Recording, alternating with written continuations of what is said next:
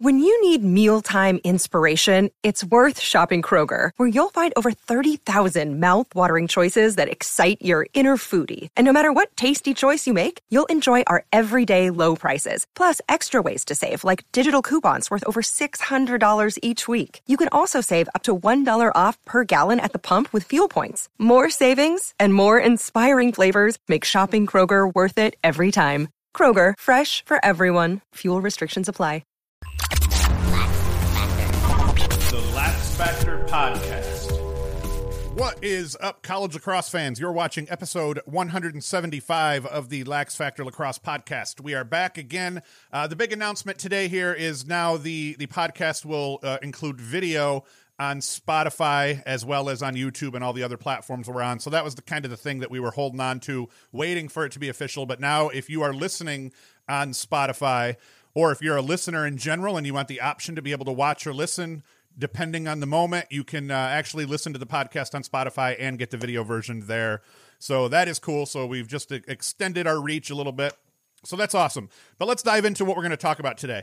Uh, uh, this one's for Tim Lamity here, uh, uh an old pal of mine uh, in the lacrosse world here in the Binghamton lacrosse landscape, Section 4 lacrosse landscape. Used to run our summer league, and everybody that played lacrosse here in the late 90s, early 2000s pretty much knows who Lamity is because of how great of a job he did running our summer league. When he found the podcast, he had asked me at one point, "Do I do I ever go back and revisit my predictions to see how smart or stupid I am?" And honestly, I never have. I I, I realized I just never put the time into going back. I didn't really care because I don't put a whole lot of stock in my predictions because I, as, as I always tell you all, I am absolutely terrible at predicting games. I just I'm I'm awful at it. And uh, so we're gonna we're gonna do that. I'm gonna go back. I'm gonna revisit my final uh, my NCAA tournament predictions for the first round into the final four into the finals. We're gonna talk about that, and then we'll talk a little bit about USA versus UVA last night. I watched that game yesterday. I watched a little bit of the USA or Canada versus UVA and watched uh, the whole UVA and USA games. So we'll talk about that a little bit as well. As always, the easiest way you can help us out here, just hit the like button. If you're if you're watching on YouTube, just hit the like button. Subscribe. This is the season we're trying to get above 10,000 subscribers on YouTube. So please, if you haven't subscribed already, just hit that subscribe button. I'm not even going to try to tell you to hit the notification bell, just subscribe. And if you're on other platforms, just share the podcast. And then if you have a little bit of extra coin and you decide you want to support us beyond just liking, subscribing and sharing or talking about it, whatever, you can go to laxfactor.com, get yourself swag, t shirts, hats, all that crap. Let's get into this. All right. Uh, sorry for the clap here. I got excited. So we're going to revisit my predictions. I already forget offhand what episode it was uh, it, towards the end of the, the lacrosse season last year that I had made these predictions, but these were oh I, I do have it episode 161 i made my first round tournament predictions i mentioned that I, I never go back and check my predictions so like i said tim lamity you're the one who requested it. You're honestly the first person I think that has has formally hit me up in, in a private chat or, or an email or something like that and said, "Hey, do you ever do a recap of your predictions?" So today is the day that we're going to go through and do that. So here we go. Uh, and I and I actually am going to sound really smart in these first three. When I was going through and kind of writing this up and figuring out what the hell it was I said, I was telling my wife, I was like, "Holy crap! Like I nailed this first one." UNC versus Monmouth. I predicted UNC by 12. Reality, UNC won that game by 12, 16 to 4. Exactly as I said it would play out. I talked about how Monmouth had a, a solid veteran defense, but that they hadn't seen anything like uh, UNC yet, and that was that was the case. UNC came out rolled them very quickly. They went up 6-0, 6-1, and then next thing you know it was 12 to 1 and that was all she wrote. Chris Gray 4 and 2, Will Perry 1 and 4, and one would think me an oracle at that point for nailing that one. I know I myself didn't even remember as I watched that game play out. I had no recollection of what I had predicted already, like the the week or that that weekend before that, probably that morning before those games took place. I made that prediction. So yeah, I nailed that first game. Now the second game that we picked or that I picked. I always say we, just no, it's just me. Just me here in my corner of my office doing this all by myself. I say we because I'm so used to work wise saying we, and because I'm in my office and I feel kind of like I'm working at times when I do this. Uh, I say we a lot. Uh, Duke versus High Point. Uh, predicted Duke by seven. I said that that high, that even though Duke had totally kicked High Point's Dixon early in the earlier in the year, I didn't think there was going to be another Dick kicking. Uh, but that Duke was going to win and they were going to win by a margin. The reality was Duke by six. They won 16 10. So, not quite an Oracle level prediction, but a sound prediction nonetheless. As I thought, High Point played a lot tougher on the defensive side of the field. It was 10 5 at the half. You kind of had the idea that Duke had this game in the bag, but High Point played a respectable tournament game, which is what you need to do when you get to the tournament. If your team team is ever going to to you know get to that next level, playing a reasonably you know a reasonable tournament game in that first round against the, the high seeds when you're the low seed getting in, you got to do that. Uh, Asher Nolting, he played well in the loss, a goal and three helpers. Mike Powell, in his first playoff game, he looked angry throughout that game. He played aggressive. He played well. Four goals, four helpers. He did not disappoint in his first playoff game. So that was that prediction. And so, so far, I was kind of two for two. I kind of nailed the first two. Uh, and I even said in the video, though, I threw the caveat out that, hey, these first couple of games I'm predicting of the higher seeds, I'm going to be far more likely to be accurate. Not even just accurate in terms of getting the right, the winner right, but more accurate in the spreads. I did mention that, so I'm not trying to to really be as, as cocky as I, I sound. Um, Maryland, Vermont. I predicted Maryland by nine. I didn't like it. I didn't like that prediction, and you could tell I, I didn't want to make that prediction. I felt like Vermont had a chance to hang a little closer, uh, which is what they ended up doing. I ended up getting that wrong, but I thought that in the end, Maryland was going to slow roll them to nine goals. The reality, Maryland by seven goals. 17 to 11. I, I mean, that's kind of a win. I predict nine. Vermont hangs a little tougher than we expected towards the end, and Maryland ends up winning by uh, by seven. So I, th- I call that three for three up to that point, not just in picking the winner, but three for three and even picking that spread and getting that right. I did say Tommy Bart Burke was Vermont's only chance. I said Burke needed to win nine out of 10 at the dot. Uh, in order for Vermont to to even hang within that range or to have any chance at all. I was wrong because Burke he only won 11 to 26 draws, and Vermont still hung in a respectable manner. So I, I did get that flow of the game wrong. I also had predicted that Jared Bernhardt wouldn't totally fuck Vermont up due to not needing to because I figured, okay, hey, you know, Maryland's just going to have dudes all over the roster scoring goals. I so I I felt like that was a sound prediction. If if your if your big cat doesn't need to go out and just thrash the other team, sometimes they don't, and sometimes everybody gets involved, and it's not a bad way to play it early in a playoff game. I didn't realize that Bernhardt's brother was an assistant coach for Vermont. If I had realized that Bernhardt's brother was an assistant coach for for Vermont, I would have never uh, gone that route. I would have assumed that Bernhardt was going to put the six and one up that he did in that game. So I got that wrong. Um, I, a sim- similar scenario when I was coaching high school lacrosse. I was an assistant coach at Chenango Forks. We were uh, we had a, a good team but that year we weren't as good as we had been in years prior. It was a down year for them. So we're playing my old the school that I played for, Whitney Point, and my cousin Ryan Short played for Whitney Point at that time and he was like you know there was two kids in the section in our region that were you know pretty much the best players in the section and he was one of them. So I remember telling the other coaches, "Hey, and I didn't. I must not have told them that we were related because here the how the story plays out is funny. I told them, "Hey, that short kid, we need to pretty much shut short off. We did not have a defender on our roster at the close defense position. We had an All-American long pole midfielder." But he floated all over the field, and we played a lot of zone defense with him at the top as kind of a rabbit chaser, trying to make him a disruptor uh, all over the field. So we didn't have anybody that could hang with Ryan Short, and I knew that nobody could. So I had told them we got to shut him off pretty much, like not let him touch the ball, cut down his looks. And they were like, no, we're not going to come out of our defensive strategy for this one kid. They were sure we were going to be able to handle him. Beginning of the game, he had already scored a goal or two in that first quarter. At one point, he comes over midfield to help with the clear, gets the ball, clears the ball past midfield. And as he runs right past our bench, I'm talking he's, you know, two yards off the sideline as he run past our bench. He looks over at the sideline as he's carrying the ball upfield and looks right at me and says, What's up, bitch? He proceeds to run the rest of the way down the field, scores a goal, and then turns around and points at me. And the no no one really noticed what happened or anything like that, and the refs didn't really pay attention. But the other two coaches were looking at me like, "Yo, what what the hell was that? This kid just swore at us on the sideline at you specifically, and now he's pointing at you after scoring a goal. And I was like, yeah, I mean, didn't I tell you guys this is my cousin? Ryan Short's my cousin. So, and not, not just my cousin, but like, you know, my first, my, my uncle's son, you know, we grew up next door to each other. I'd even coached them a little bit in lacrosse and youth and crap like that. So, you know, we're, we're close. And uh, so that was great. But that's what we saw in the Maryland and the Vermont game. We saw Vermont uh, their assistant coach get kind of uh, dragged over the coals by his younger brother, and uh, Bernhardt went six and one in that game en route to the, He- uh, the Heisman. Oh my gosh, en route to the uh, Tewaaraton Award this year. Um, so yeah, that was cool. A little side story there for you. Virginia versus Bryant. Now, once again, so so far I'm three for three, guys. Not just picking the winner, picking the spread and everything. I did get some flow of the game things wrong, but you know you can forgive me for that. Or uh, oracles aren't always correct, or are they? I'm not sure. Virginia versus Bryant. I picked this one as one of my upset alerts. UVA by five in the end is what I called, but I said it would hinge at the faceoff dot, and UVA at best would pull away late. Reality, UVA by two. They did not pull away late. They were losing this game going into the fourth quarter. Uh, they end up winning 13 11. I said Bryant would have to play a perfect game, and they legitimately did.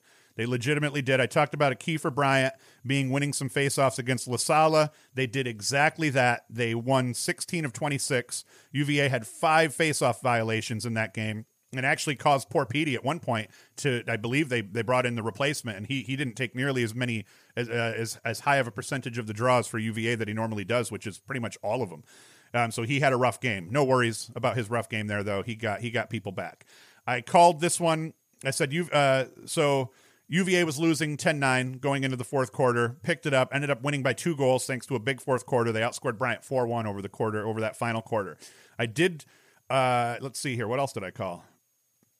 I also said that, you know, I, as I already went over, I said that Bryant was capable of beating LaSalle at the dot, but that LaSalle would end up putting up a point to help kind of equalize those losses a little bit, which he did as well, which is always huge. Your faceoff guy scores even one point in a game. That's a huge, huge uh, uh, factor in that game usually especially if the faceoff guy's losing a higher percentage of the draws than they're winning. Uh, scoring goals, putting up points where the other guy doesn't is a huge equalizer in that way.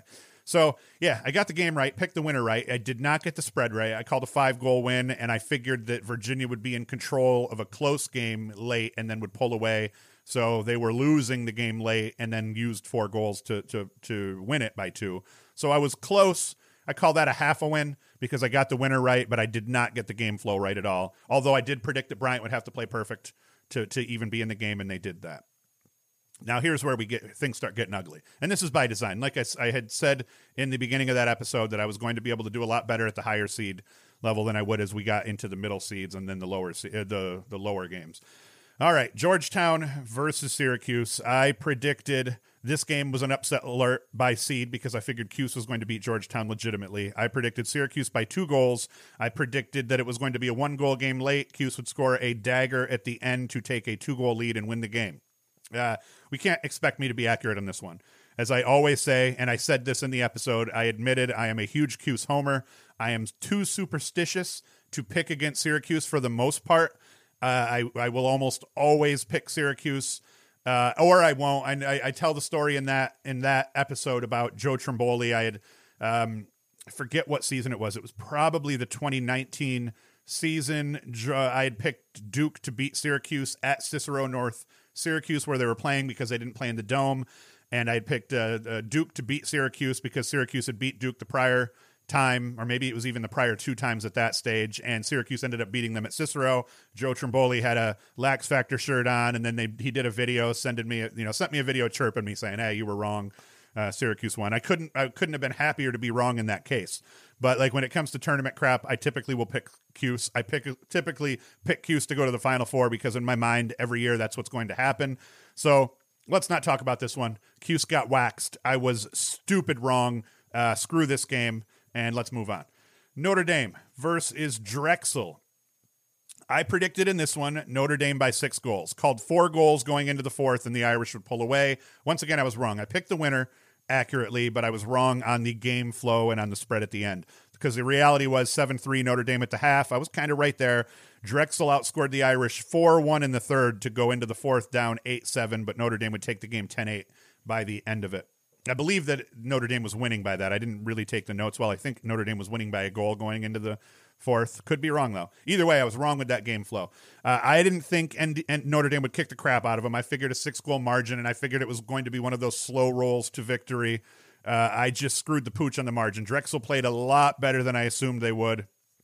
And I got it wrong. And I had said I had said Drexel was a very good team. That even picking Notre Dame by six was painful, but that I figured you had and like Notre Dame was just playing solid lacrosse, you know. So I felt confident in my prediction in the end, even though I knew that Drexel had was capable of hanging. I just didn't think they would hang that closely. Was all. All right, next one. Denver versus Loyola. The prediction. I called this one of my 50-50 games. Uh, I then, but then in the end, I said I still think, even though this one could go either way, I still think Denver is going to end up winning by four. Totally got it wrong. The reality, Loyola won this game by two goals. I said Olmstead and Lindley needed to play off each other well to win this game. Uh, but that defensively overall they had been solid. I also said that Savio, Bailey Savio, needed to play big at the faceoff dot uh, in order for Loyola to be able to have a chance. But despite it all, I still figured that Denver was going to win by that margin, by a four goal margin, based on Loyola's struggles through the regular season and even getting into the tournament in the first place. I was wrong about Denver winning because Loyola won. Worse, I said if Loyola was to win, Savio would have to have a big day at the X. Nope. 7 to 28 draws, and Loyola still won this game. I was right about the defense for Loyola, at least. Uh, I was right about Olmstead, five and one. Lindley, he only had two goals in that game, but you know some big goals for him in order to help Loyola get that victory. So, you know, sometimes I'm not all that smart, and this was one of those cases. I did pick Denver by four, so in so far I've got two wrong now here. And as soon as I got past that one half, the the top half of the bracket is where I start screwing the pooch badly. So. That was wrong. Loyola won, and we all saw like that was an incredible game. One of the best games of the entire tournament was that Loyola and Denver game. It was incredible. Next one, and this is where this was one of my hot take games that I picked here. So this was where I really started getting stupid. Rutgers versus Lehigh. I predicted that Lehigh was going to win in OT because I had to. At, at, this point, I was picking the favorite outside of the Syracuse game in every game. So really, what I should have done was pick Loyola to upset Denver. I didn't, and I legitimately thought that Lehigh on defense that they were good enough, and I thought Lehigh uh, was going to win a boatload of faceoffs, and I thought that that was going to be enough to, to help them upset Rutgers. I felt that the, the the the Big Ten hadn't been battle tested. Lehigh had not been much more battle tested, but I thought, man, you put these two teams in the tournament and you let Lehigh win all these faceoffs because of Sisselberger, that they're going to win this game. Not even close. Not even close. I claimed that Rutgers wouldn't even win 25% of the faceoffs. I was wrong. Rutgers rolled them, and I'm an idiot. And obviously, I should never make predictions again. Rutgers wins 12 5, despite my pick of Lehigh winning in overtime. Did I get these right? One, two, three, four, five, six, seven, eight. Yeah, so that was eight of them. So that those were my tournaments. I got the Rutgers one wrong. Now, we advance and we go a little bit further and i did not prepare for these. So what i'll do in another episode is i'll recap my follow-up after that weekend where now we have the next round set and i make predictions that next round because by that point syracuse was already gone. So we'll see uh, next week's episode we'll see how closely I, I, I predicted these after having a chance to prepare and look at everything. But off hip in that episode i just said hey now that i picked these first round games let me just pick off hip who's going to win through the rest of it. So i nailed the final four nailed my final four predictions, and I'll be curious if in the next episode I nailed them again and I went with what I had said initially. But I picked UNC to get out of their bracket. They did. I picked UVA to get out of their bracket, and I even I said in that one because I thought Syracuse was going to beat Georgetown, and I thought it was going to be a UVA Cuse matchup to get out of that bracket. And I said that the problem with picking Cuse over UVA in that scenario was Cuse already beat them twice, and that it was very difficult to beat a team three times, especially when that third time you were facing them is in the NCAA tournament. When I was in high school, uh, our arch nemesis, and I wouldn't even call them our arch nemesis up to my senior year because they kicked the crap out of us all the time leading up to that, or they always beat us anyway, was Johnson City.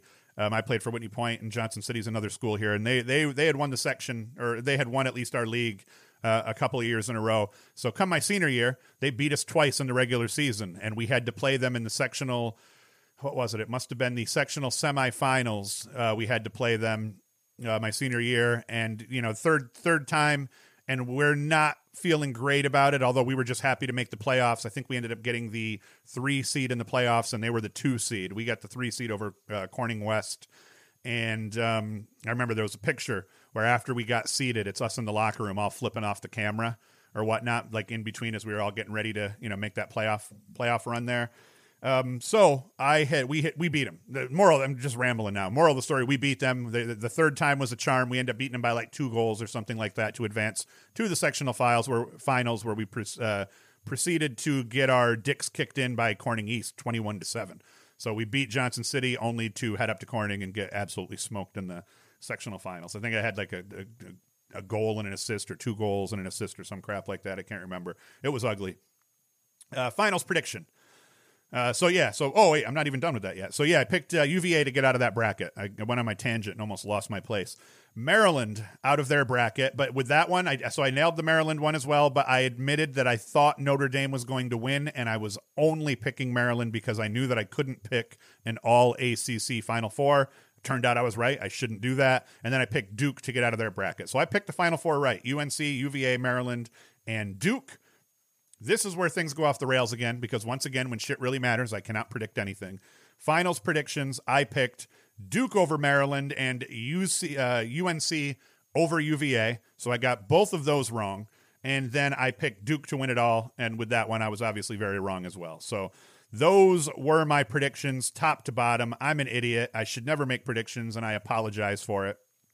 Now, what else we have to talk about here? Fall ball fall ball updates. I, you know, nothing huge here. But one thing that I got wrong in my episode where I was talking about the attackman that I'm excited was I thought Matt Moore was gone. That's one of the things I had mentioned. It's really tough at this point to know who's who's staying, who's going, and just doing that mental math in your head on the fly. You're like, well, Matt Moore should be gone. I figured Matt Moore was gone. Matt Moore is not gone. Matt Moore, I believe, is still playing for Virginia, which means that, man, Virginia's going to be filthy, at least offensively. Virginia might be better this upcoming season than they were last year because now you're going to get Cormier and uh, and uh, Shellenberger both on attack with with Moore. I would assume most of the time. Xander Dixon looked really good over the weekend. I think he had two goals against Canada. I think he had two or three against Team USA, and a couple of them were very nice. Like I believe they said he had a high, highlight reel goal against Canada that I ended up not seeing but he scored a nice coming up the left side, scored a right-handed backhander uh, against Team USA. So Xander Dixon looked really nice. So expect him to fill, you know, one of the roles, probably get some midfield runs and crap like that. I'm wondering if you'll see UVA maybe even mix it up a little bit on attack and maybe get Dixon some runs at attack. Maybe bring Cormier and Shellenberger or more off the bench just because it worked last year. By the end of the year, they were all playing ridiculous lacrosse, and Cormier, Shellenberger, they had both gotten runs at mid. Uh, Laviano had even at one point been brought off the field to run mid until they put him back down at attack again. So I wonder if you'll see them earlier in the season play around with that the the lineups. Maybe not even as a plan to keep things that way, but just to give guys different looks, force them to be able to kind of learn to dodge anywhere on the field. You know, get that chemistry going uh, make everyone feel like they're contributing at the positions maybe that they want to play. We'll see. But Dixon looked really good. Uh, Cormier looked good as always. Uh, Shellenberger, I didn't really get to notice much. It, it, let, us be honest here. I mean, they're playing pro lacrosse players in this game. You could tell early that UVA was struggling a little bit with pace. And I don't know if that's all these pro guys just came off the PLL season, so maybe they're well conditioned and the college kids aren't yet. I think that more than likely it's just that they're playing the best lacrosse players in the world. And when you're a Connor Shellenberger and you've got, I don't know who was guarding him, but I'm sure he was filthy that's going to be rough. So you could tell that Virginia had a hard time getting settled offensively early, and when they did get the ball, because they were losing a lot of faceoffs to to Baptiste early on, when they did get the ball, they would rush a little, rush their shots a little because it was tough to get shots off. But in the end, I mean, UVA looked good. They they tightened things back up. I think they only ended up losing by a goal, and it came right down to the end. But like I said, uh, Xander Dixon looked great in both games. Uh, he what what he put up ten goals, ten helpers last year in 2021. So he'll he'll fill some of the holes there on that offensive side, and he's going to look great. So it, that was it. I'll, I'll, probably touch on what we found out from this weekend's round. You know, a, a bunch, there's a bunch of events that went on. I tried this morning to find scores and some things like that. I know Penn looked really good um, in. I think it was Kinnear from Inside Lacrosse had posted a little bit about Penn in their fall ball games. I believe that was Friday or Saturday night. Friday night must be. They played, and he said they looked really good and and and they were beating Penn State up at one point, and I, I forget who they beat before that. Maybe it was Lehigh or something like that. So th- that was really it. I know Syracuse had their fall ball scrimmage, but that's in, inter squad scrimmage, so that doesn't really excite me all that much. So as we start to get into the, the close of the fall ball season, I think I'm going to try to hit the Ohio State Syracuse fall ball game. Hoping they do that at Cortland again. One year we went to Cortland uh, to watch them play Denver, and that was a pretty cool place to see them all play. Nice big stadium there in Cortland, a good venue. So we'll see. I'll try to get to that one, and if I get to that one, maybe we'll have some video as well. But yeah, we'll talk a little bit more about fall ball because as we, you know, as the week goes on, some of these teams will start putting crap out. Michigan played, I think, um, Robert Morris. I know there was uh, Robert Morris played uh, uh, some D two teams. I think were at that one because I think Seton Hill, Seton Hill played. I saw in my Facebook feed or whatnot. So uh, that's it. That's it that's the episode. Hopefully, you watch this on Spotify since we're uh, putting it up on Spotify for the first time today, assuming it goes up properly and everything works. Uh, and again, I apologize for skipping last weekend. A, it was a slow news weekend. B, my whole family had been sick all that week, so we were coming off. I, I dodged it. Uh, it was not the Rona. Um, so yeah, I it was just one of those deals where everybody was beat. I was still t- kind of trying to chip in and help the fam out a little bit because we just had gone through a whole week of everybody being sick as dogs. So I ended up skipping last weekend, and then too, I don't know what day I'm going to do this. I wanted to do them on Saturdays, but yesterday morning there was nothing to talk about, or I hadn't come up with anything to talk about yet. So hence you seeing me here today. So that is all. I will be back next week though. Probably I'm just going to stick to Sundays because it's a hell of a lot easier to do. Sundays are always slower and I'll try to do a better job of putting a legitimate schedule up for everyone here. May get lucky here and there. We may throw some up during the week, but right now, while we're doing slow news, it's just going to be hit and miss. I'm going to do a show, try to do at least one every week on Sunday, and maybe we'll throw some stuff out during the week. But that's it. I'll be back next weekend. Plan on Sunday morning. Maybe we'll even mess with some live streams here and there, as I keep saying, but don't hold me to anything. We're not in the season yet and it's a slow news period. Last year, we were all crazy pumped because we got the season shit canned on us. It was much easier to talk about college lacrosse just due to the fact that everybody there was lots of speculation and everybody was pumped because of the lost season. This year, I find it's just slow news. Slow news, man. Not a lot of movement in the transfer portal. Not that matters, at least. Not like before. So that's all. Everybody, thank you for listening. Thank you for watching. Be sure to come back next week. Uh, like, subscribe, share this with everybody. Uh, go to laxfactor.com. You can get yourself swag if you want to help us before that. And that is it. Hoost is out.